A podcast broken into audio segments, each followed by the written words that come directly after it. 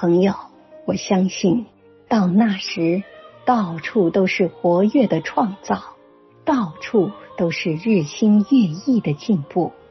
欢歌将代替了悲叹，笑脸将代替了哭脸，富裕将代替了贫穷，康健将代替了疾病，智慧将代替了愚昧，友爱将代替了仇恨，生之快乐将代替了死之忧伤，明媚的花园将代替了暗淡的荒地。